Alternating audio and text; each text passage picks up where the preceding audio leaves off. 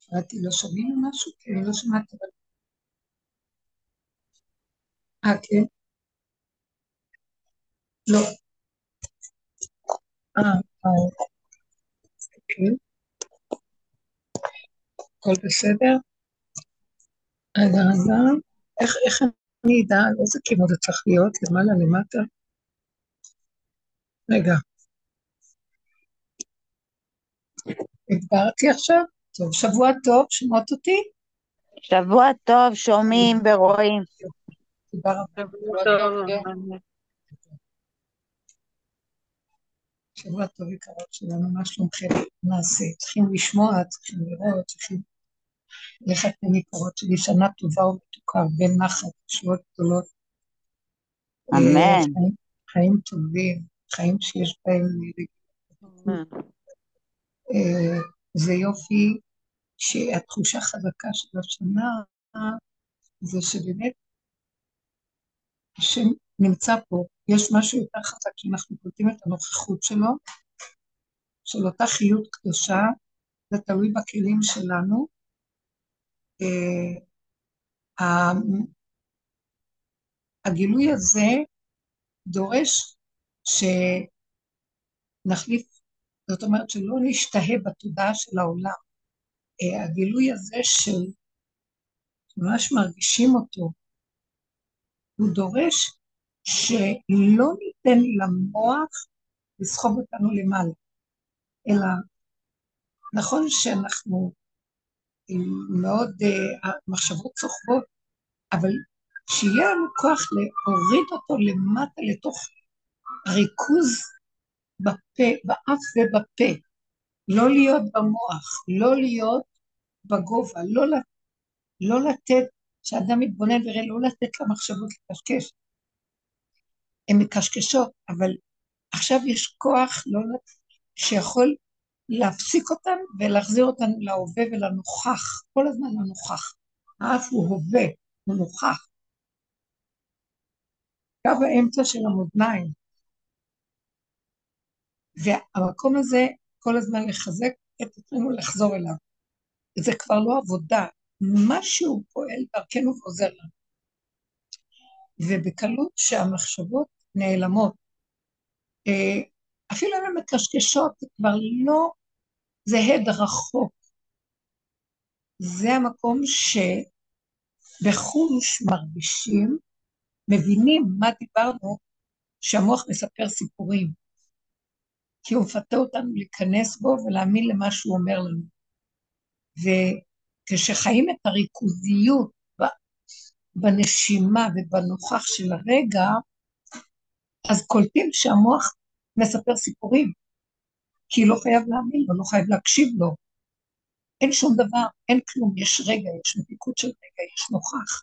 כל אחד מה שהשם חנן אותו ונתן לו, בלי מחשבות, בלי דאגות, בלי עבר, בלי עתיד, בלי... הם יבואו, המחשבות יטרידו. אה, שבת תשובה, באו מחשבות, מלא מחשבות. אבל המחשבות, ראיתי אותן כמו איזה...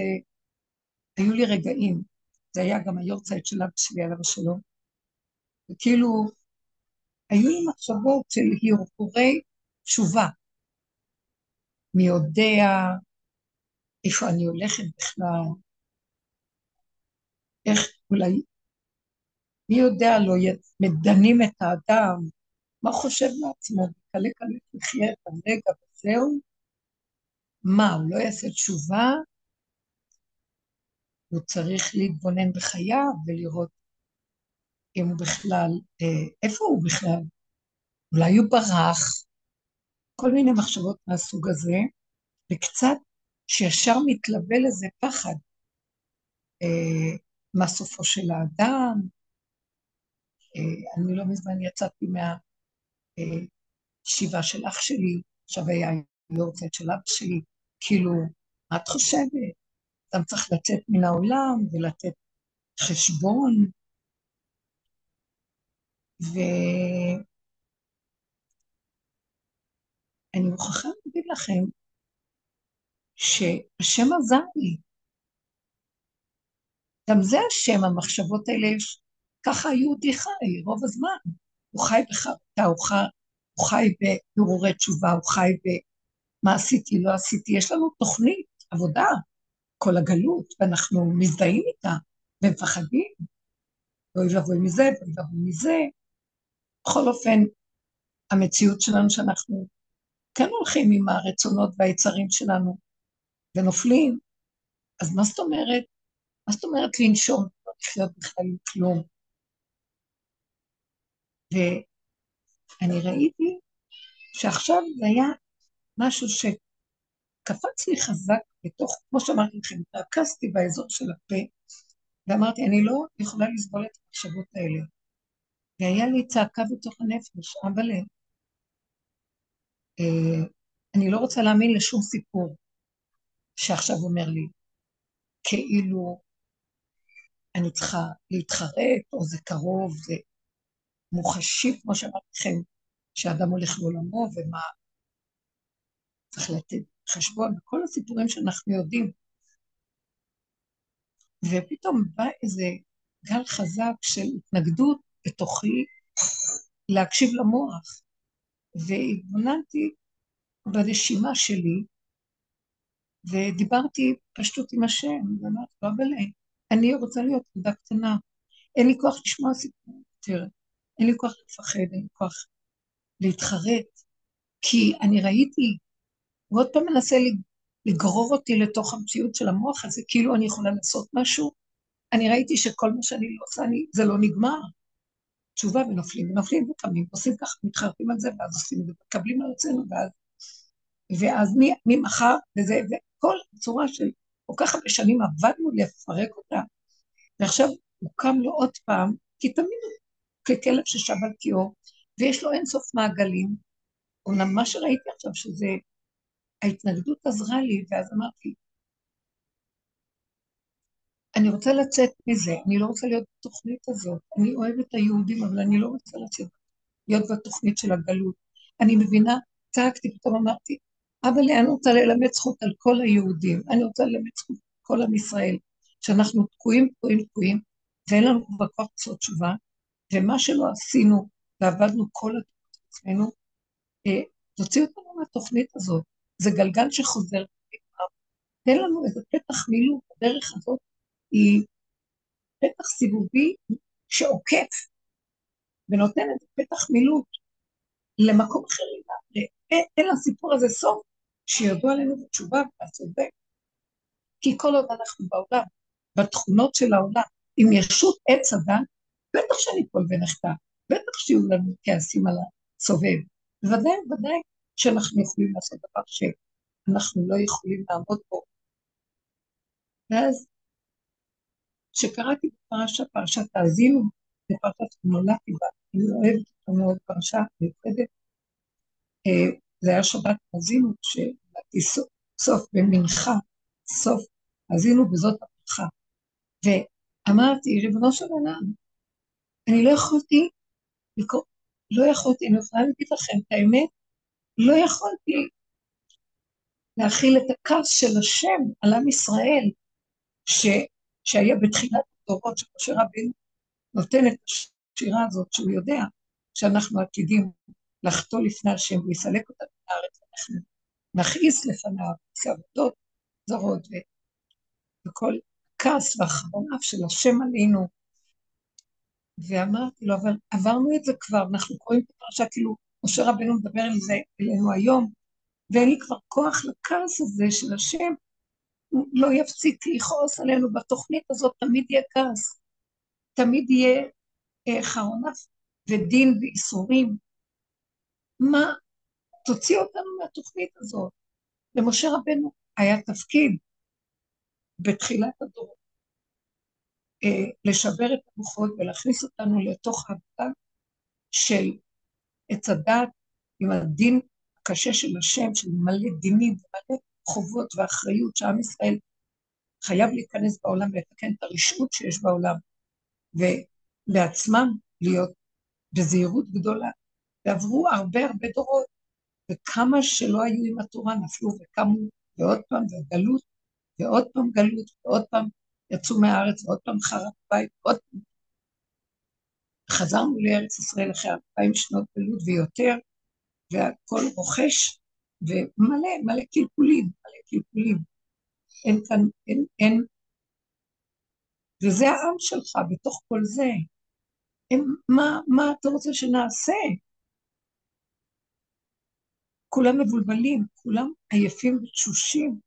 אז ריבונו של עולם, כל הדרך הזאת שנתת לנו לקראת הסוף, היא הייתה כדי לפרק, לעשות תשובה עד הסוף, לרדת למטמוניות של החושך של עצמנו, למנגנון עץ הדת, שהוא עד הסוף המסך המבדיל, שמבדיל אותנו בינינו לבין השכינה שנמצאת בתוכנו, אבל אין לנו קשר איתה.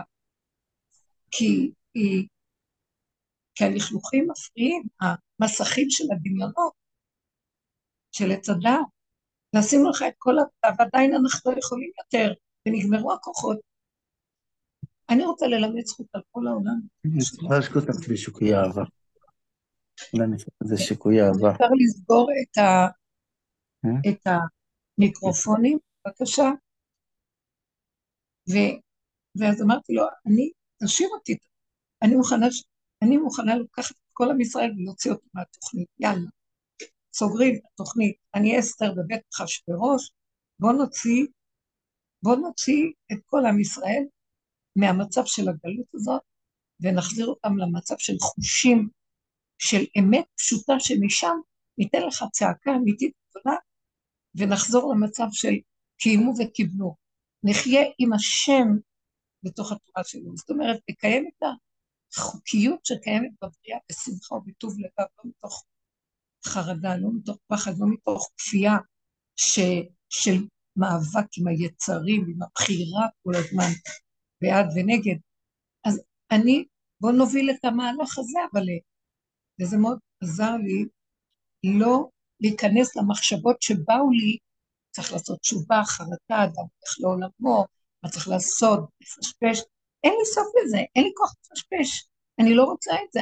אז זה, זה, זה כאילו יש את העבודה של, של, של כפרנות בתוכנית היהודית הגלתית, אין לי מקום לזה. אז מה נעשה? אבל אמרתי לו, ריבונו של עולם, תן לי לא להשגיח במחשבות האלה, תן לי לחזק את הצד החדש שאתה מביא, שזה כמו ילד קטן, שהוא רוצה לחיות, רגע, רגע, רוצה ליהנות ולהודות, אין לו מחשבות הרהורים וחרטות ודברים כאלה, והוא חי בכזה מתיקות עם החיים שלו, ושמח לו, אני ראיתי כאן כל השבת בדיוק עליהם, מלא נכדים. וראיתי איך הם חיים. הם כל כך נהנים מהחיים.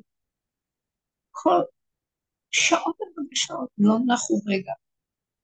והם שיחקו, ואכלו, ועוד פעם, כל שישאו את עצמם בכל כך הרבה צורות, והיה להם מתיקות עם עצמם, וכל הזמן חיפשו איך לשמח את עצמם ולענג את עצמם וליהנות מהחיים. והם היו מתוקים, נכנסו ואכלו ויצאו בממתקים ושיחקו, ועוד פעם, וכל מיני, כל רגע היה להם איזה אה, התחדשות וערנות, אה, איך למצוא איזה, איזה משהו חדש שישמח אותם מחדש עוד פעם. הם לא מתיישנים על הדבר הרבה זמן. הסתכלתי ואמרתי, זה כל כך מתוק, ככה אני רוצה לחיות. ועל המתיקות של הילדים הקטנים, כי אנחנו בכל אופן, בכל אופן מבוגרים, ויש לנו איזושהי דת, אז צריכה להיכנס דת מסוג אחר, שהבסיס של הילד התמים והנקי הוא רק הבסיס שלה. וזה הרגיע אותי וחזרתי למקום הזה. ברגע אחד הרגשתי שאני רוצה לשיר, כמו ילד קטן לרקוד, ולא לתת מחשבות שום מקום. ולא הרגשתי כפירה. בכלל לא. כאילו יום הכיפורים מכפר.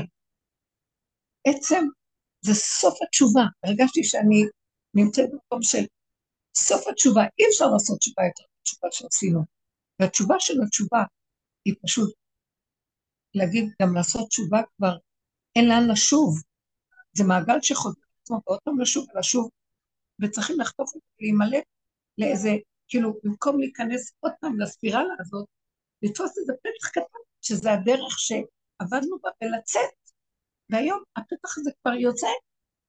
לא סליחה ולא מחילה, וגם לא לעשות עבודה שדרך השלילה, העבודה של רב אושר, דרך השלילה אנחנו יוצאים, כי אנחנו כבר בשלילה, אבל השלילה כבר איבדה את המשמעות שלה, כי אין חיובי ואין שלילי, ואנחנו, איך שזה ככה, יותר נכנסנו למקום של השקט של קו האמצע, מתוך השממה והישימון של המציאות הזאת, אה, רגע אחד שלא נותנים משמעות ופרשנות להתרוקנות של עץ הדת, שזה נותן תחושה של שעמום ואין כלום, בשנייה אחת הכל מתמלא חיבה ושמחה.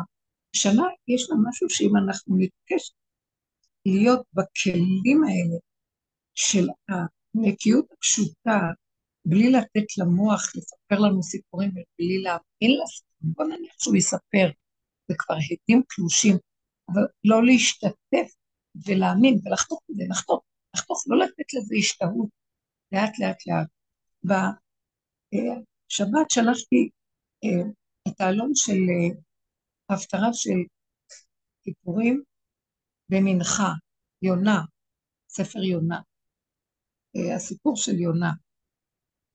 והסיפור הזה, למה אנחנו אומרים אותו בשעת מנחה ביום הכיפורים, בסוף התפילה כביכול? מנחה זה זמן של אליהו הנביא, יונה היה תלמידו של אליהו לפי אה, סוד הקבלה, המסורת שנמסרה לנו, ואנחנו מתבוננים בדמות שלו, ואני אומרת, זה היסוד של הדרך. השם אומר לו, הוא היה בירושלים נביא, הייתה לו שליחות בירושלים, הוא אמר נבואות בירושלים. והשם קורא לו ואומר לו, תשמע, יונה, אתה צדיק, אתה יושב בירושלים, אתה נביא, ואיש מכובד וחשוב ועשיר. אני מבקש ממך, תלך בשליחות לנינווה, העיר הגדולה, נינווה הייתה עיר באשור, ממלכת אשור, שזה איפה שהיום עיראק בערך, ואשור בנה, היה מלך אשור, על שמו נקראת ממלכה אשור, שהיה לו בן שקראו לו נינווה, והוא בנה לו את העיר הזאת, העיר הגדולה, נינווה, שבנה אשור. אמרתי, אה, זה רב אושר, ש... ואנחנו, הוא בנה את העיר הגדולה הזאת, ועיר גויית, אה, עיר גדולה לאלוקים, זאת אומרת, יש בה אדם, עיר חשובה. השם ברא את העולם שלו, הוא חפץ בעולם שלו, לא רוצה להחריב את העולם. הוא לא רוצה גם להחריב את הגויים. הוא רוצה שגויים יעשו תשובה, והגויים הם ברי תשובה, הם יודעים להתחרט. אה, לעם ישראל יש תורה, ואצל הגויים דווקא מצוי היסוד של התשובה, אין להם את התורה. מה זאת אומרת? להתחרט ולרצות כביכול להיות יותר טובים. אז uh, הוא אומר לו, לך תקרא להם את הקריאה ותגיד להם שיעשו תשובה, כי אחרון אף עליהם מאוד גדול, והמעשים שלהם יכולים להחריב אותם ולהרוס להם את המציאות. כל העולם היום יודע שכשאנחנו הולכים לא טוב, אה, עם הגזים וכל האקולוגיה וכל זה, אז מפחדים שזה יחריב את הכדור. יש כזה רקורד בתוך תודעת האומות, שכדור הארץ נחרב כמה פעמים בתקופת אנוש, אה, בתקופת אנוש, בתחילת הדורות. אה, אז הם עשו כל כך הרבה רעות, עבודות זרות שונות, שהשם הציף את הים, והיבשת, שליש מהיבשת נחרבה. כל הארץ, כדור הארץ היה אז יבשת אחת, לא היו שבע יבשות. לפני המבול, כל הכדור היה יבשת אחת. אחרי המבול, הוא, המבול שבר את היבשת לשבע, את כל הכדור.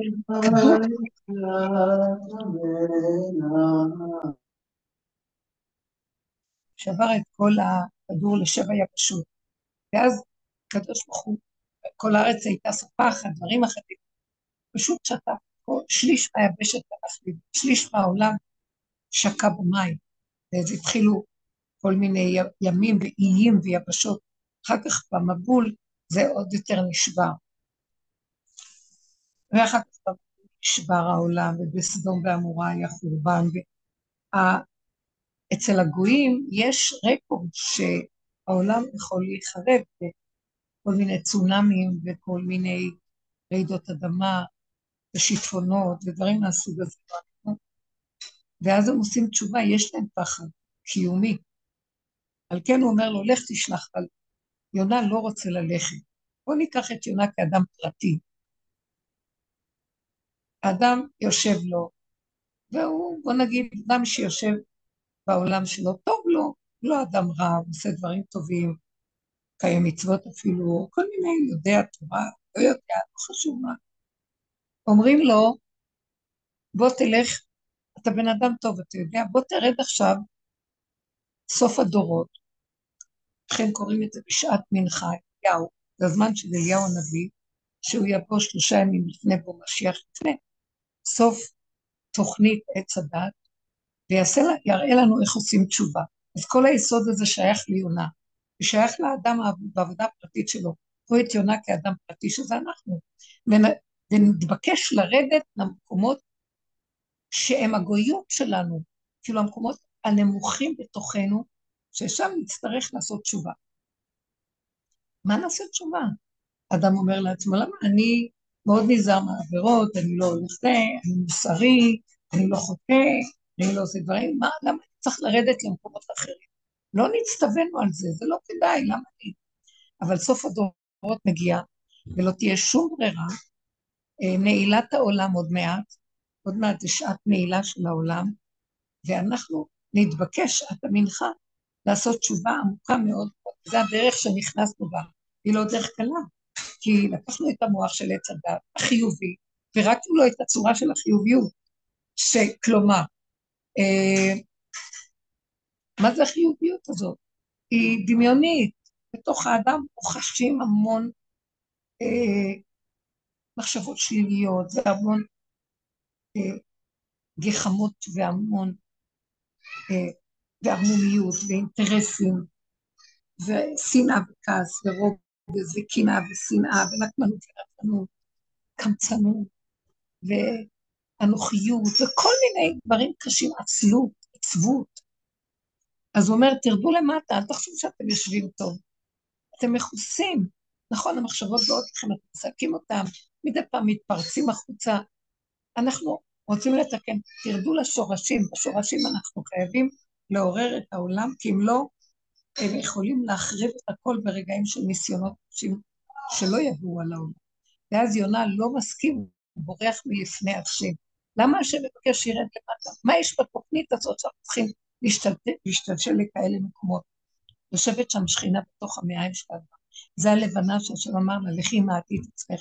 היא יושבת בתוך האדם האלוקי, שזה השכינה שגלתה ממקומה, מהמקום שאדוני הארץ, שאנחנו חיים עם עבודת חיים, השפע, עם השמחה, עם החיות, בלי לגזול, בלי לחמוד, בלי כלום, בחומר, בחומר ממש, בעולם האורגני ממש, אבל מתוך אה, שמחה, כמו ילדים קטנים, כמו שתיארתי את הילדים הקטנים, הם לא מלאכים רוחניים עפים, הם בתוך גוף קטנים, בתוך העולם, שמחים, אוכלים, שותים, נהנים, משחקים, הם כל כך מתוקים, אה, וטוב להם, והם לא, אה, והם לא בוחלים אפילו, כל הזמן דואגים איך שיהיה להם טוב. והמקום הזה, בלי תודעה של מסכנות, רחמנות עצמית וכל זה, ילדים שהם לא נגועים כמובן, שהורסים להם כבר את המוח, מדברת על הבסיס הראשוני. וכל זה, השכינה הזאת, שהיא האימא הקדושה, שהיא רוצה לפנק ולתת לבני ביתה ולילדיה ולכל מה שסביבה חיים טובים, חיים של ואכלת ושבעתי, וברכת, תהנה ותתברך ותברך. חיים שאין בהם חרדה קיומית, חיים שאתה יושן לבטח ואין לך שום דבר שיחריד אותך, ויפחיד אותך. ביטחון ושלווה ומתיקות. אותו כוח יושב למטה והמלחמות חוגגות, וחרדה קיומית חוגגת, המחלות חוגגות, והאדם בלחץ ומתיחות, וחייו אינם חיים. ורק כאילו, כאילו, כאילו הוא טוב, כאילו, כאילו הוא צדיק, אבל כולם מחכים לאיזה גאולה ולא יודעים למה. הגאולה הזאת שלא תהיה דאגה, שלא יהיה מוח שרוכש ומספר סיפורים. והכוח הזה, אחראי שלו, זה אדוני הארץ, השכינה, שהיא חייבת לקום, והיא הכלי של האדם הנקי, שהיא בעצם החיות האורגנית האלוקית, נקודה אלוקית שהשם הוביל לעולם הזה, כדי לעזור לנבראים שיהיה להם חיים טובים, וכשחיים טובים יש להם, אז ההוויה הקדושה שנמצאת בעולמות עליונים, מה זה עולמות עליונים? יש לה מקום איפה לרדת פה, והיא משמחת. זה נוכחות של אור אלוקי, אה, אינטליגנציה גבוהה, שלא שייכת קלות לתוך העולם. ואני יורדת לתוך העולם, כי יש לה בסיס נקי וטוב. אז הוא אומר, אורד לאדם, הוא אומר, רד לשם, תביא לי, תעלה את הכוח הזה מחדש. כדי לרדת לשם צריך לעבור תעלות חשוכות, וצריך לעבור אה, מצבים לא פשוטים, לראות את עצמנו, איך אנחנו נראים, ולחץ וחרדה ובטח וכעס על עצמנו, על השני. כל הסערה, המבול של המידות, אה, צף בדרך הזאת שעבדנו. זה לא היה קל, זה לא היה קל. לא היה קל בכלל. הכל פרץ החוצה, כל הביוב פרץ החוצה.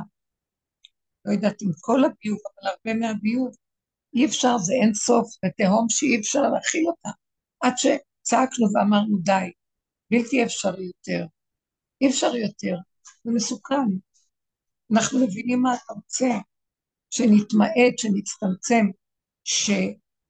שנסגור את הישות הזאת ולא ניתן לה גושפנקה מכל הרחבות שלה, והיא עוד מצטדקת שככה זה, ומה?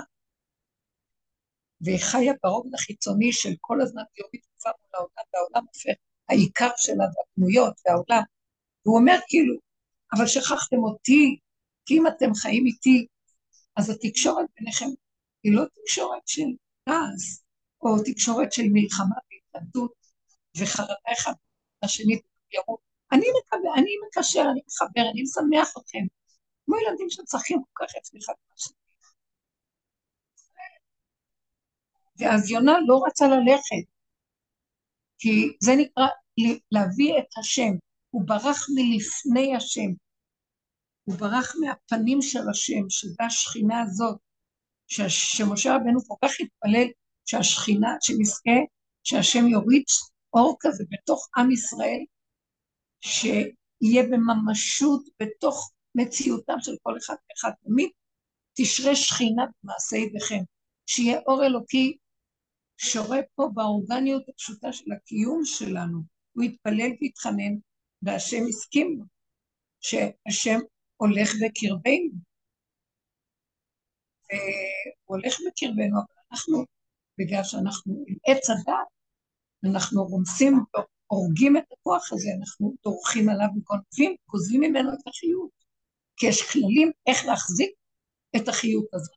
זה כללי התורה בעדינות, אבל אנחנו התרחבנו, אנחנו לאיבוד, אנחנו מרחבים, ולא חיים עם זה באמת. זאת אומרת, אנחנו לא חיים עם הבשר ודם שלנו, עם התוואים, עם התוואים, החושים הפשוטים שלנו.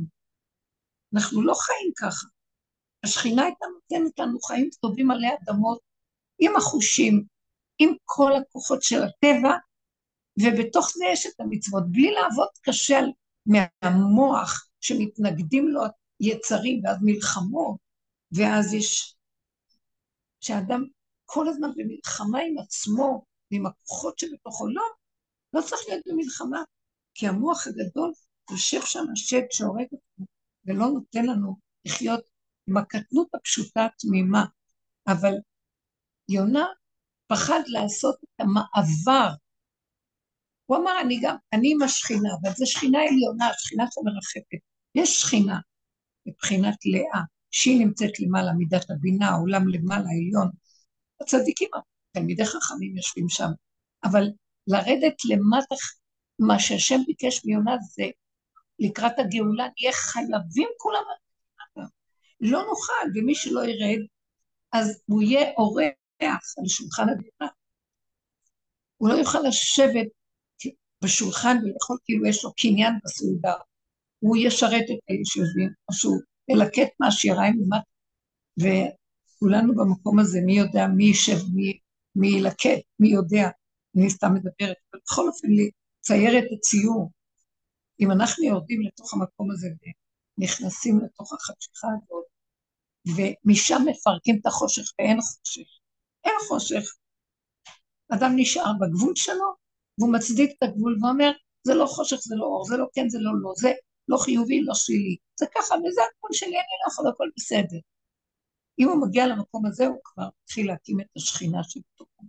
אבל עד אז הוא נאבק עם הגדלות. למה עשיתי? כן עשיתי. אני אעשה תשובה? נעשה תשובה. ממחר, אוי ואבוי לי, כן ואבוי, אבל ההוא עשה לי, ולמה זה עשה, ולמה, ולמה העולם כזה, ואולי ואם ופן, וכל עץ הדעת הזה והכאבים שלו. חייבים לצאת מסוג התשובה הזאת כבר, ולהגיע למקום של הגבוליות והקטנות, ואיך שהעולם, איך שזה ככה, להיות בשמחה את הפשטות ולהגיד את הגבול שלי. אה, אני לא מצדיק את עצמי, אני פשוט אומרת את האמת של עצמי. אני גם לא רוצה להיות אחרת. מי אמר שאני צריך להיות כל הזמן עם המריבה הזאת עם עצמי ועם... זה, זה דרך הגלות. עם ישראל תקוע בתוך הגלות הזאת, תקוע בתוך התוכנית הזאת. חיובי, שלילי, ועוד פעם ועוד פעם, וגם כל החגים שם, כל המציאות של מעגל השנה שם, ואנחנו חיים, כאילו אנחנו לא חיים עם, ה, עם הטוב של השם באמת, כי השכינה שכובה בתוכנו, נמצא פני השם לא איתנו, הפנים למטה, מפארים אותם, מפארים את הפנים, ולחיות איתם זה פנימיות החיים. איך שזה ככה, פשטות. יונה ברח, לא רצה, בסוף העולמות, סוף הדרך, אנחנו יונה שיכריח אותנו בעל כורחנו, איפה שהוא ברח, בכל אופן לרדת, ונכנסנו שם עד לגבול שיכולנו להכיל, ובתוך זה פירקנו גם כן, התפרק לנו גם בדרך, ונשאר בפשטות איך שזה ככה, גבוליות פשוטה. אה, הוא נבלע בדג, ואחר כך מהדג לדגה, הוא עבר תהליכים פנימיים בתוך הים הסוער של הסערה של הנפש. הים הוא סערת נפש, הספינה זה גוף האדם. הוא ירד, צלל בתוך המים, נזרק בתוך העמקות של סערת נפש, ומשם הדג, שזה כל הדרך שאנחנו עובדים בה, היא כמו איזה, היא איזה האור של הדג, שמשם אנחנו מקבלים את ההשגה של כל העבודה הזאת, עד שבסוף חיים עם מה שאנחנו, איך שאנחנו, עם הנינווה שלנו, ונשארים במקום של האין אונים. הסיפור של יונה הוא חוזר למצב של אין אונים, אין לו שליטה. השם רק מראה לו את האכזריות שלו, וזה מה שהוא, והוא לא יכול, אפילו שנין ועשתה תשובה, בסוף הם חזרו עוד פעם, ככה מפרשים אומרים, ועוד פעם קלקלו, אבל על כל מקרה, יונה חזר לירושלים, והוא חזר כבר כאדם אחר, הוא חזר לקדושה, הוא חזר להגיד אה, נבואות בירושלים, היו לו עוד כמה שליחויות, אבל בסופו של דבר זה היה ממקום אחר, של שרק הוא רחום יכפר עוון. כי אין מישהו אחר. האדם נשאר בתקיעותו, והתקיעות שלנו זה לא בשביל שנשפר מהתקיעות, זה בשביל שנגיד, כי ככה זה, זה לא תקיעות. עץ הדת רוצה להיות גדול ולברוח מהתקיעות. אבל אנחנו תקועים, זה לא תקיעות, זה ככה, זו התוכנית.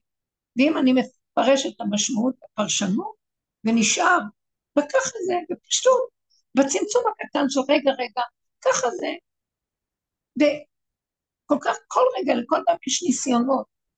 היו לי רגעים של, ברגע אחד פתאום מודיעים לי, הולכים להגיע עוד כמה אנשים, עכשיו כבר גמרתי את הכול, וצריך עוד פעם לפתוח מטבח, ואין לי זמן לזה, כי אני צריכה לעשות דברים אחרים, מעלות, כל מיני. והיה לחץ כזה, אמרתי לעצמי, ממש עניין של איזה שלוש שעות לפני כניסת שבת. אמרתי לעצמי, כי ככה זה, כי ככה זה. כי התחלתי להגיד, מה אני אעשה? אה, כבר לפנות, אני לא יכולה, מה שיש. אז התחלתי להוסיף, פתחתי מטבח חדש. וראיתי בשעתיים האחרונות, שהייתי רק צריכה להיות מאוד ערנית ומתפקדת ופשוטה, בלי להתמרמר, בלי לחץ, בלי צער, אה, לתפקד כי ככה זה. וזה נהיה, הכל נהיה, מדהים, הכל בסדר. או איזה, כל רגע בא איזה משהו אחר שאת לא חושבת, אה, כי ככה זה, כי ככה זה. אין משמעות כבר של למה, כמה, שלילי, חיובי, ככה אני רוצה, לא רוצה ככה. אבל כן יש גבול. ראיתי את הגבוליות שלי, ואמרתי, ריבונו שלם, אני מרגישה שאני, אם אני אתן, יש גבוליות של גוף, ויש כביכול גבוליות של מוח. המוח ישר מתלונן, כי הוא לא יכול. לא, הוא מפונק, הוא ממורמר, הוא מתלונן ונרגן. אבל הגוף יכול עוד להכיל, איך? הגוף יש לו כלי, והכלי הזה, אם אין את הלחץ של המוח והשלילה, אז הרבה אנרגיות אה, לא הולכות לאיבוד, ואז משרתות אותו כשהוא צריך את הזמן הזה. אבל כשהמוח טוחן אותו, אז האנרגיה שיש לו בגוף מצטמצמת ועושה אותו גבולי בצורה לא נכונה. על כן, כשהמוח רגוע, רק אז אני יכולה לשים לב איפה הגבול האמיתי שלי. ובאמת ראיתי שהגבול האמיתי שלי הגיע ממש, ממש ממש, סמוך להדלקת נרות. ואז רק הרגשתי, לא בגלל שזה הדלקת נרות, שבאמת זהו, מה שיש, איך שיש, ככה וזהו. זה השם סידר את זה. והגבול שלי כאילו התכוונן למצווה אלוקית, להדליק נרות ולהיכנס לשם. וזה היה כל כך יפה לראות את הכל מסתדר. וכל פעם באים כל מיני דברים כאלה, לא לתת למוח, לא להקשיב לסיפורים, להתחבר למקום של הככה. הטבע הפשוט, להפסיק עם החרטה ועם ה... כי זה המוח מספר לנו, ונכון, יש על מה להתחרט, כל אחד איפה שנמצא בדרגתו. אני חושבת, אני לא חושבת במחשבה, משהו בתוכי אומר, ריבונו של עולם, אם לא נכריח את הגאולה אם לא נכריח להפסיק עם התודעה של הגלות והחרטה, וכל הזמן תשובה ותשובה ואין סוף לתשובה, אני אומרת לכם, יש דרגות, וכל אחד פה ששומע יש לו דרגות, אבל יש משהו שיכול לדלג על כל הדברים האלה. מחשבה אחת, יש קונה עולמו ברגע אחד, מחשבה אחת שאני באמת רוצה לבוא לפניך נקי, לעשות מה שאתה רוצה ממני, אבל כבר אין כוחות, תביא את הגאולה לעם ישראל, זה כבר זמן להביא את הגאולה. אפשר להועיל לעולם הרבה יותר מתוך המקום החדש הזה, מאשר מהמקום של המחשבה של הטוב והרע, והצדקות, ותשובה וחרטה, ווידוי, ויגון והנחה, ועוד פעם מחדש, ועוד פעם, והסיפוק, אה, איזה כיף הסיפוק תשובה, עכשיו צדיק, ועוד פעם נופלים, ועוד פעם קמים. לא רוצה את המחשבות האלה, לא רוצה לא זה ולא זה, לא צדיק ולא חס שלום הפוך, לא שום דבר. אה, כלי אורגני פשוט נקי, ילד בעולמו של השם, שהוא שמח ונהנה וטוב לו, ובכל אופן, על זה כן אנחנו רוצים חיבור להוויה, השם אלוקי ישראל, עם תורת אמת, אותה תורה, אבל בלי כל הריבוי וריבוי וריבוי, ואפשרויות והסתעפויות. נקי, פשוט, זורם, חווייתי, ייחודי, מתחדש, רגע רגע, וכל רגע בא, וכיכרו ביד, כל רגע בא, והסיבה מביאה את המצווה דרך אותה. מלא, יש מלא, זה, לא, זה כבר לא ציווי, זה כבר חוק.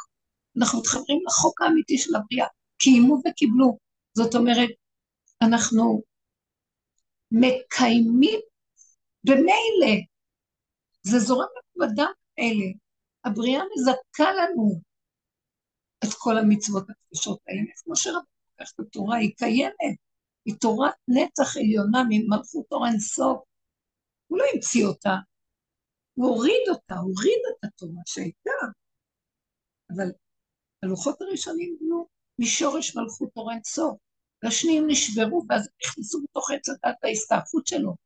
וכל שאנחנו מבקשים זה להפסיק עם ההסתעפות הזאת, להפסיק עם הריבוי הזה, להפסיק עם הסערה שנלווית בה, כן ולא, עץ הדת טוב ורע, וכל הדבר והיפוכו, ולהיות בפשטות ילדים קטנים שפועלים ונהנים ושמחים ומודים להשם. ועל זה אנחנו לא מדברים שירד עלינו ויתקיים בנו, יתגלו מבועי החוכמה האדירה שקיימת בבני האור החדש. זה לא רק לאכול ולשתות וזהו, כי אנחנו בעלי קיבול לקבל אור, נשמות ישראל מאור הברית, שהשם הבטיח לאברהם אבינו ולזרעו, לצאצאיו, שעברו את כל הגלויות האלה, את כל הצער, וגם במיוחד העבודה של הסוף. יונה בעצם מספר לנו את התהליך של אדם לא רוצה, של הדרך, אדם לא רוצה ללכת בדרך הוא לא רוצה לרדת לחושך הזה, כדי להביא את פני השם, את השכינה, הוא בורח מפני השם. הוא בורח לריחוף הדמיוני של הוויה, הקדוש ברוך הוא, הוא, שם רחוק. ככה כל הגלות אנחנו. אפשר גם להביא משם נבואה, יש שם אור, יש שם הרבה, כתבו הרבה ספרים ומפרשים, וחוכמות נכתבו, אבל זה לא, זה לא הבאת השכינה, זה עדיין גלות, זה, אנחנו לא מחוברים עם הגופים שלנו, אנחנו חיים בחרדה כל הזמן, כל אחד מה שהוא, בוא לאדם שהוא, אה, יש לו תורה ומצוות, כל הזמן חי, חי בחרדה, שהוא לא עושה את ההלכה, הוא כל כך רוצה לעשות מה שרוצה ממנו בהלכה, אז הוא, הוא כזה, כל הזמן, הוא, הוא, הוא לוקח את הגוף שלו ואת כל מציאותו ומעלה אותו לדעת, למוח, שהדעת ישלוט לו בגוף. ואילו השכינה, מה שאנחנו מביאים אותה מלמטה, ונתחיל להעלות אותה, משהו חדש, תודעה חדשה נכנסת. תודעת גוף פשוטה. הגוף יגיד לבן אדם מה הוא צריך. אם הוא יקשיב לגוף, לגבול של עצמו, הגבול של עצמו הוא מדהים. התינוק יודע מה הוא צריך. הוא רואה, הוא חש, חושים שלו חיים, הוא לא יודע להביע את זה החוצה, אבל יש לו חיות פנימית עם, עם החוק של הבריאה האורגנית הקיימת, היא בריאה יפהפייה. אי אפשר. אי אפשר לדרוך על הטבע. הטבע הוא השם, הוא שכינה, הוא אדוני הארץ. אבל בגלל שחטאו בו כל כך הרבה, המוח כל כך שדד אותו והרחיב אותו, אז אנחנו מסוכנים עם הטבע שלנו. אנחנו יכולים לעשות, להרוג, לגנוב, לעשות שטויות, להילחם, להחריב עולמות. אז דיכינו את הגופים בגלות והגברנו את תודעת התורה, הדת החיובית של התורה. אבל באמת, באמת, השם הוריד פה נקודת תקוות, והיא שוכבת בתוכנו, והיא אם כל חי, והיא מדוכאה. ובגלל זה אנחנו עמלים כל כך קשה בעבדות של פרעה. למה היא בשבילנו, היא, היא רוצה לתת לנו את כל הברכה, את כל השפע, את כל השמחה, את כל הביטחון, את החיות, בלי שהוא עמל ויגיעה. וגם שלא נחטא, היא תשמור עלינו. אז אנחנו חייבים אותה, כי נמאס לנו כבר מצורת החיים שלנו, שאנחנו עובדים כל כך קשה להשיג כל דבר, וכל הזמן עם המדרגות, ופוחדים ליפול, ועד שהשגנו משהו מחזיקים את המדרגות, והכל כאילו גניבה. לא צריך מדרגות, לא צריך לפחד, לא צריך כלום, עד אלינו הכול יגיע.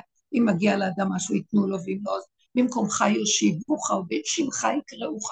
ואין מלכות נוגעת בחפתה, ולא כי...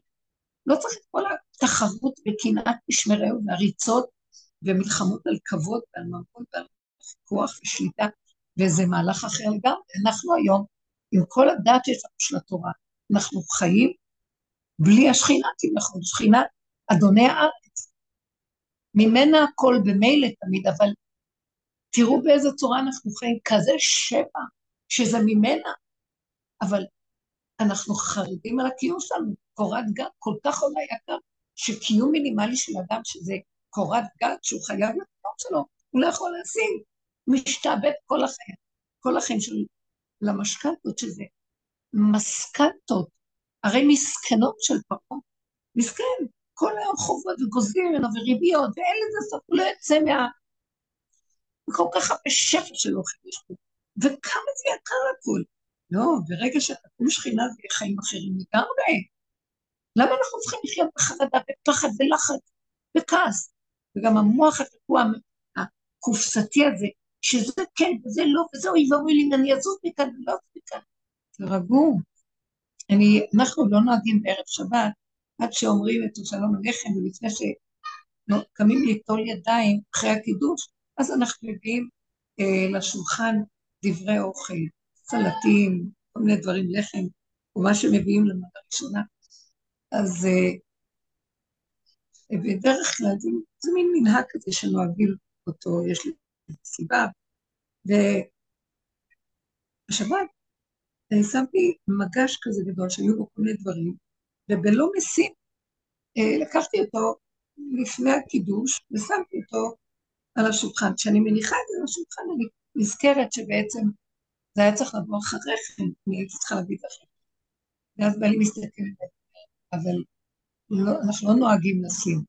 ופתאום הסתכלתי ואמרתי, זה רק מנהג. עכשיו אל תלאה אותי להכניס את זה בחזרה, פעם את זה, אני מאוד על הגבול שלי, זה שישב פה, זה בסדר. תסתכל עליי ככה, מה, שוברת מנהג חשוב? אמרתי לו, כן, אבל אני לא אמרתי לו את זה, זה ביני לביני היה. אני יותר חשובה מכל המנהגים, המציאות הגבולית שלי, של ילד קטן שהוא כבר רוצה רק לשבת ולא רוצה יותר לרוץ עוד פעם ועוד פעם וליהנות מהפשטות של אה, השולחן שבת. אה, ישבתי ככה, הוא, לא התנגד. אמרתי, זה יפה, מנהגים והכל והכל, שהרגליים ירוצו אחרי הראש ויפרגנו לדעת. פתאום לא, לא רציתי. לא.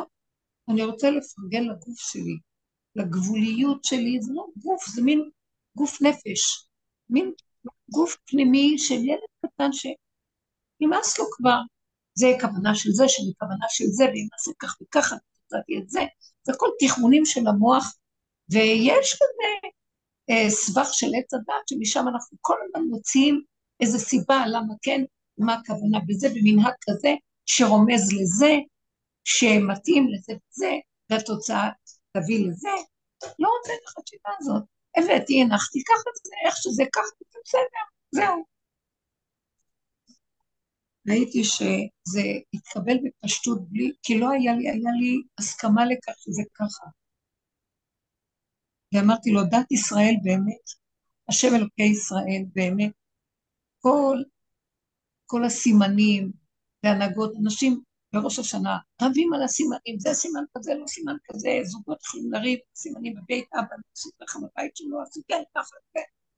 לפעמים זה מגיע לקטטות, שקרים כאלה, ובאמת באמת השם לא רוצה את כל זה, רוצה שלום. תתרכזו בעיקר, העיקר של הדין, פשוט קיומיות פשוטה שיכולים להכיל אותה. התגדלנו, המוח הסתעף, עץ הדעת, אה, כן, כמובן לקחנו את כל הרע והעברנו אותו לטוב, אז בטוב כל הרע שהיה, כל ההפקרות, נהייתה טובה ורצונות ורצות כל דבר, לכבוד השם, לכבוד השם, לכבוד המלאכים, לכבוד זה, לכבוד. נדמה לי שהשורש אולי של המנהג הזה, שלא לשים, יש כאלה שכן שמים. השורש הזה נובע מהמחשבה שהמלאכים שבאים, נגיד, אה, כשאנחנו אומרים שלום עליכם מלאכי השרת, ורואים את השופט אז הם uh, מתקנאים שהם כאילו מקפידים מה אנחנו חשובים, אתם בטח שמים עכשיו עין על האוכל ורוצים לאכול, אבל תקבלו אותנו בכבוד. זאת אומרת, זה משהו רוחני, זה מין מנהג כזה ש, של רוחניות, מלאכיות. ואני אמרתי, לא, פשוט, נשים את זה אוכל, זה טוב, צריכים לאכול. וזה בסדר, שלא יעלבו המלאכים. אנחנו רק פשטות קיומית פשוטה, אני מדברת הרבה, אני לא יודעת, אולי אתם לא שומעות והלכתם לישון, אבל uh, הכיפור הזה נלך בפשטות, בפשטות רכה. כן, מי שרוצה שילך ויגיד את הדברים, ובתוך זה שיתרפק על השם ויבקש את מה שעכשיו אנחנו מדברים. כן?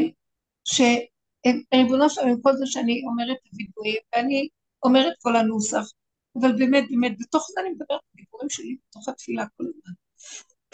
ריבונו שלנו, אין לזה סוף. תיגל אותי מכל זה, תן לי להתרפק עליך וללמוד טוב. תרחם עליי. הלוא בסופו של דבר יישאר יום הכיפורים. אה, כתוב שכל המועדות עתידים להתבטל, הקורבנות יתבטלו. חלק גדול מהמצוות ציוויים, שהם לא כלולים בחוקות הבריאה הגבוהה, שאנחנו נשתדרג במקום אחר, לא נצטרך הרבה חוקים, אה, כי העולמות יתוקנו. אבל מה שכן יישאר, יישאר אה, יום הכיפורים יישאר, פורים יישאר. יישאר, אה, מה עוד יישאר? פורים ויום הכיפורים. כן. שכחתי עוד משהו שיישאר. חנוכה. לא, אולי ראש חודש, היסוד של חנוכה, זה לא בדיוק חג חנוכה, יש שם איזה יסוד של האור הגנוז, גילוי האור הגנוז, בלמטה, חושך. זה גם יישאר כי כל, יהיה גילוי של האור הגנוז לעתיד לבוא. אז יום הכיפורים זה גילוי האור הגנוז, ג' מידות הרחמים. אז במילא הוא ירד, אבל לא יהיה, זה לא יהיה יום של עינוי נפש. זה יהיה יום שלא נרצה לאכול מרוב האור שבו. כמו שמשה רבנו לא אכל לילה. לא היה צריך לאוכל, זה לא כמו היום, זה כזה עינוי, והיא ניתמת נפשותיכם. הנפש כבר לא תראי, היא כבר אבדה נפש. לא נהיה במדרגת נפש, נהיה במדרגת יחידה. מדרגת היחידה היא לא, היא לא בצער, מכלום. היא כל רגע מתאחדת, מתחדשת ברגע. אז לא יהיה את כל העינוי הזה שיש בה אה, בכיפורים של היום, של איפה שאנחנו חיים ברובד של עץ הדת והתיקון. אה, ושבת, שבתון, תישאר השבת, שהיא שורש עליון. אז יום הכיפורים שבת בפורים, תישאר גם פורים, יסוד של פורים, כי זה בסופו של דבר הפורים התפרק כל הקליפה של העמלק, ואמרו נעשה ונשמע מחדש, קיימו וקיבלו עליהם מחדש. זאת אומרת, הם הגיעו לאמונה כזאת פשוטה, לא צריך שום מוח ותחמנות והבנות וכוונות והתגברויות ועבודת יצר ותשובה וחרדה וכל זה, כלום. פשוט תישאר שמחה כזאת של אה, ברור, אמונה פשוטה, כל זה השם יפרח מה שרוצה ממני, אני אעשה ברצון, בלי מלחמה, בלי מאבק, בלי אה, שנצטרך הזמן להתגבר. וזה מה שיישאר לעתיד, כי זה באמת האמת. וגם אנחנו עכשיו בדרך הזאת, אנחנו נחווה את הכיפורים. בואו ננסה בתוך הכיפורים של הפעם, גם כן להגיע למקום של אה, לא, לא להתמסכן את זה שלא אוכלים, זה רק המוח אומר לנו את זה. באמת, זה יום עם הערה גדולה, ונתרכז בהערה, נבקש מהשם שירחם על עם ישראל, ויגאל אותנו כבר מהכפרות והתשובות והווידויים והאין סוף של ה...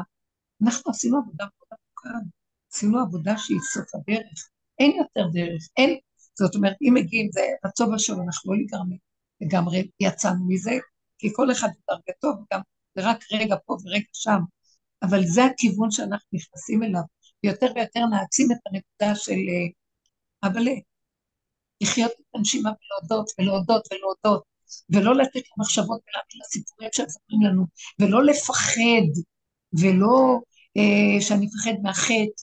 נגמר כבר הפחד הזה להיכנס בעולם, אבל אנחנו שמורים בתוך העולם, זה לא אני רצה לעולם. עד ההוויה מתגלה בתוכנו, כי יש לנו כלים, כי הכלים של ילדים קטנים זה כמו, זה החוק האורגני הקיומי היפה, השמח. בתוך זה יש משהו ששומר עלינו ומקיים אותנו, והוא מוביל אותנו בעולם, וזה שלו, בוא נשתלב עם זה. וככה ביום הכיפור הזה נבקש שזה יתעצם ויתגלה עלינו, שזה ההוויה י"ג מידות הרחמים, הוויה, רחמים, זה מה שאין לאומות העולם. השם אלוקי ישראל באמת הוויה עליונה, לא של הדין והמכות, זה שנותן לרעים ולטובים, זה שכבר הכל לפניו משתווה, אין זה ואין זה, עוד זה לעומת זה, יש רחמנות על הכל. וזה אור כזה מיד מכניע את כל הרשת של עץ דת, ולא רוצים יותר להזיק, לא רוצים אה, להיאבק ולהילחם, וחווים את יוסף שלווה והשלום בנפש ובעולם כולו, בעזרת השם. אם יש לך משהו. אני, אני רציתי, לה, אני בדיוק קראתי היום, גם כשמשה אה, כל כך אה, התנגד אה, לצאת, אותו דבר כמו שסיפרתי עם יונה, בגלל ש... הוא, בגלל שהוא היה במקום הזה, אז הוא קיבל חוכמה מאוד גדולה, בגלל שה... זאת אומרת, הוא קיבל בינה וח... מעולם החוכמה, בגלל שהוא היה עניו, והוא התנגד לצאת למקום הזה. איזה מקום? אה, למצרים, זאת אומרת, לעץ, איפה שאמרת, לגאול אותנו, למקום של עץ הדעת. הוא לא רצה ללכת. בדיוק קראתי על זה היום. שהוא... פרשת, שהשם קורא לו פרשת שמות, או שזה בפרשת האזינו, למה את לא כל כך אה, קראתי את זה בליקוטי מאורן, שבגלל שמשה אה. התנגד לצאת, קרא לו וגם הוא לא רצה ללכת. כן, לא קשור לפרשה, נכון. אז הוא לא רצה ללכת. אז מה? אז השם בשביל זה נתן לו חוכמה. כן. מתוך המקום הזה של הענווה שלו הוא קיבל חוכמה. לא הבנתי כל כך את הקשר, אבל... אה, הקשר הוא כזה שפשוט אה, שאומר לו, לך בשליחות הזאת, אני רוצה לגבול את, את עם ישראל ממצרים, ואתה תהיה השליח לזה. והוא לא מצא שהוא ראוי להיות שליח בכלל. הוא אומר, אני מגמגם, אני אין לי כוח, אני לא יכול. בטח אני יכול לכעוס עליהם, הם ירגיזו אותי, ואני מפחד מפרעה, וכל מיני כאלה. ואז זה מראה על אדם שהוא, יש לו ענווה, שהוא לא רץ להגיד, וואי, איזה תפקיד של חשיבות. אני אנהיג את עם ישראל, אני אלך מול פרעה, פרעה מלך כל העולם היה באותה תקופה, אני אעמוד מולו ואני אראה לו מי הוא בכלל. לא, הוא לא רצה להיכנס לתוך הקליפה הזאת של עץ הדעת, גם הוא לא רצה ללכת. אבל השם הכריח אותו בעל כוחו. גם הוא לא רצה, זה אולי מתאים ליונה קצת, שגם יונה לא רצה ללכת. כלומר, זה קשה מאוד ללכת למקומות האלה, להיכנס לפרעה. אה, משה רבנו מאוד פחד להיכנס לפרעה. לא, פרעה היה קטן, משה רבנו היה שלוש אה, מטר, חמש אמות הוא היה, ופרעה היה חצי אמה, היה קטן פרעה, היה מחסל אותו ברגע, אבל הוא היה כזה מחשב, כזה נחש, שמשה פחד מהכישוף שלו. אז uh, הוא פחד מהקליפה של עץ. מה אתם חושבים? הקדושה מפחדת לרדת למקומות האלה. אבל השם אמר לו, אני אהיה איתך, אל תפחד. אני, אני לא אעזוב אותך. אבל הוא בעצמו פחד. גם יונה אמר, אני פחד, אני אלך לנין, ומה, פשוט תיכנס לתוך כל המידות והצבעים שאנחנו מתבוננים בעצמנו, זה לא דבר קטן. זה חווים כפירה. אנחנו מגיעים לנקודה של כפירה, בתורת הגלות. כי כשאם אנחנו מגשרים, אנחנו מגיעים למקום שאנחנו אומרים, לא רוצים ככה לחיות, לא רוצים לחיות יותר בצדקות הדבילית הזאת, כי אנחנו רואים שזה שקר. אנחנו רוצים להיות אנשים פשוטים, טובים, בקו האמצע, באיזון. אה, ואנשים, יש אנשים שיפחדו להיכנס לזה. אז יש בזה נקודת, אה, זה לא הענווה של משה רבינו הייתה, שהוא לא רצה להיות מנהיג. הוא לא רצה להנהיג. הוא אמר, אני אדם קטן, אני לא רוצה להנהיג. בתוך זה יש נקודת ענווה, אבל בתוך המקום הזה שהוא פחד ללכת, זה לא עניין של ענווה, זה עניין של למה אני צריך, לא, אני לא, גם יש בזה איזו ענווה סמויה. מי יכול לעמוד בניסיון הנורא הזה? זה חוכמה, מה שהוא אמר, זה רגע של חוכמה, שאדם אומר את האמת, ולא חושב את עצמו שהוא, יאללה, תעמיסו עליי, אני רץ פה. זה לא ככה. אז uh, בזכות, כתוב במדרש, בזכות ויסתר משה פניו, בסנה, הוא נבהל מה, ממה שהוא ראה בסנה, אז כתוב, ויסתר משה פניו, הוא הסתיר מרוב פחד לראות את האור האלוקי, אז, אז כתוב, אה, איך כתוב בזכות ויסתר משה פניו, אה, השם גילה לו את פניו, פני השם הביט, נכון שכתוב? שהראני את פניך, והשם אומר לו, אני, אני אראה לך את הפנים שלי, שהוא ביקש מהשם שיראה לו את האור האלוקי. זה יותר מאוחר שהוא אה, במעמד הר סיני. אז הוא אמר לו, אה, בזכות ויסתר פניו, זכה לפני השם יביט, ויסתכל על השם באמת, השם הוא היה ענב גדול, והיה איש אמת שהודה בגבוליות שלו, עם כל הגודל הפיזי שלו. הוא לא, לא החזיק מעצמו שהוא יכול, ואז את זה השם בכל אופן נתן לו, הכריח אותו ללכת. הוא נתן לו, הוא הכריח אותו, כי משה לא רצה אז, שם כעס עליו, אמר לו, תלך, ואני אמרתי, זהו, בלי להתווכח. גם ליונה, שמכריח אותו הכניס אותו בעל כורחו לתוך המצב של הקליפה. אז זה מצב שכשהשם מכניס את האדם, אבל uh, סוף הדורות, שמכריח אותנו להיכנס למקומות האלה, אין ברירה, אין לאן לברוח, זה כמו תהליך של לידה, ואי אפשר למנוע את הלידה, וכמה שאפשר לדחות את הלידה לעוד חודש, אבל אחרי חודש עשירי כבר אי אפשר, חייבים, לא יוותרו ליולדת, חייבים ללדת. חייבת, ולא יעזור לשום דבר, יכולה לזייף קצת אפשר, אי אפשר. וזה המצב תמיד, שלנו. תמיד זה חוזר, כפה למר כגיגית, תמיד זה חוזר, ש, שיש מצבים שזה בכלל, אין שאלה לבן אדם, אין בחירה. בדיוק. זה יפה, הנקודה לראות שסופו של התהליך זה שהבן אדם יגיד לא, אני לא יכול. לא כמו שאנחנו בתרבות שלנו, כל דבר רצים כאילו יכולים. הוא צריך להגיע לגבול שלו ויגיד לא יכול, לא יכול. היה לי, היו לי לא פעם, לא פעמיים כאלה מצבים של וואי, אולי הפסדתי, כי אני כל הזמן אומרת, אנחנו לא יכולים כבר, אולי יכולתי עוד קצת ולא עשיתי, אולי משהו בגבול, גם הבנות אמרו, אני זוכרת בקבוצה של, שיש לנו כאן הוותיקה שהיא בבית אצלי שנים, המון שנים, עשרים שנה וזה, היה שלב שהבנות כבר אי אפשר יותר לרדת, עד איפה נרד, זה כבר לא פשוט. והמקום הזה, אמרנו, טוב, אמרתי, טוב, נכנע, לא יורדים יותר, נגמר כאילו איזה משהו. והיו לי לא פעם מחשבות, אולי כן הייתי יכולה עוד יותר לעומק לרדת. ואז אה, הבנתי, הסתכלתי בזה ואמרתי, לא. וכמו שאמרתי לכם, על המחשבות של החלטה, ומה, למה, מה זאת אומרת שאין יותר איך גבול ואיך לעשות תשובה, אה, לא. אה, היינו חייבים להפסיק. כל התכלית היא לא כן להיות יכול, היא לא יכול, להגיע ללא יכול. אני לא יכול ללכת לפרעה, אני לא מסוגל, אני לא הולך לי, אני במצב של נפילה, אני קטן, אני לא יכול.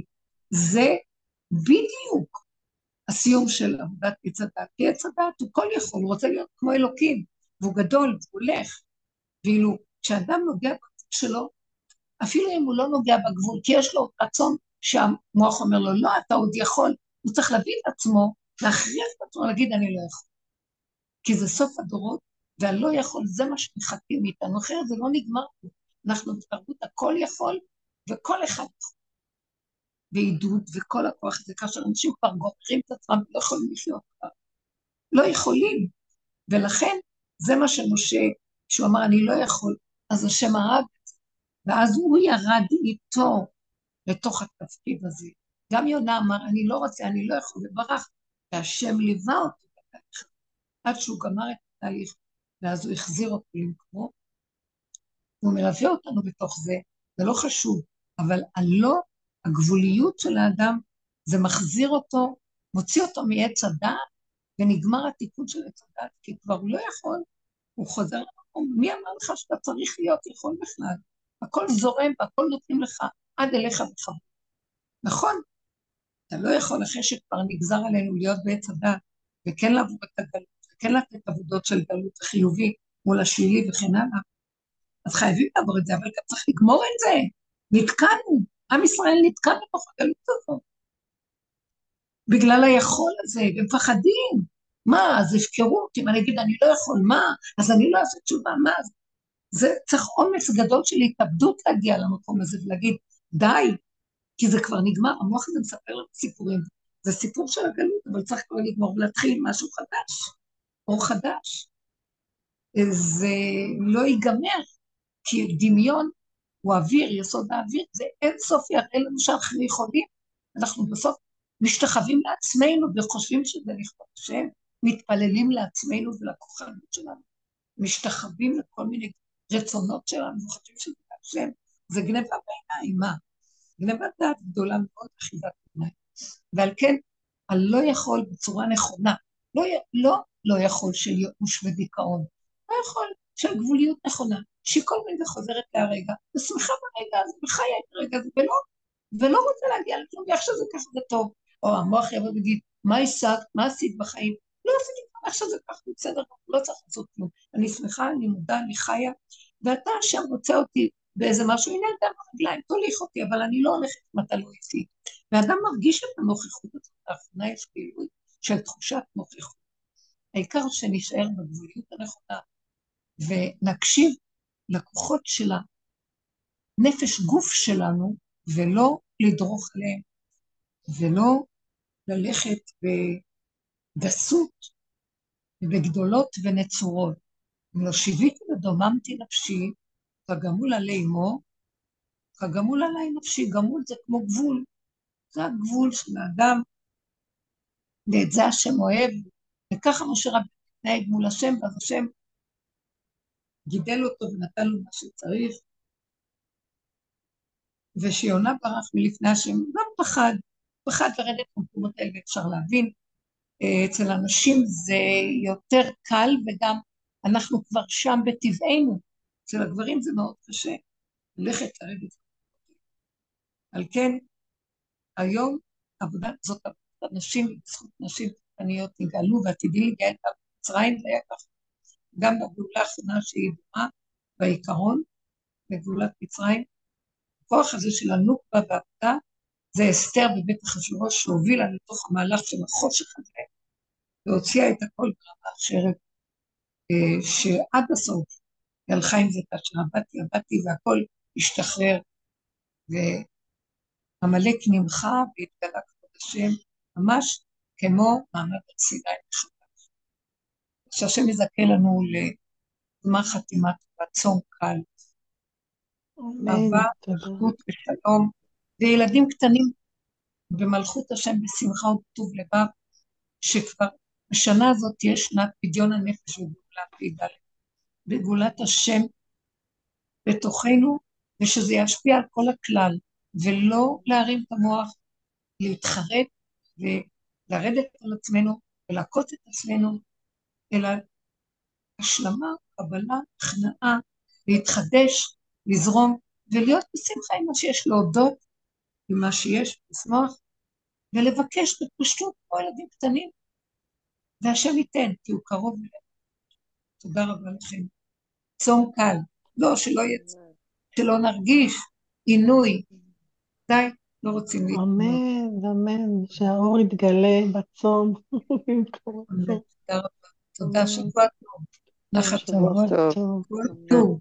ישועות, שנה טובה ומתוקה אמיתית. אמן, לנו. ולכל בית ישראל היקרים. שנת בירור קדוש, יהיה בירורים קדושים, שהכל יתחיל להתבהר ונחיה בצמצום נכון אמיתי, עם כלים נקיים וגילוי מלכות השם. תודה.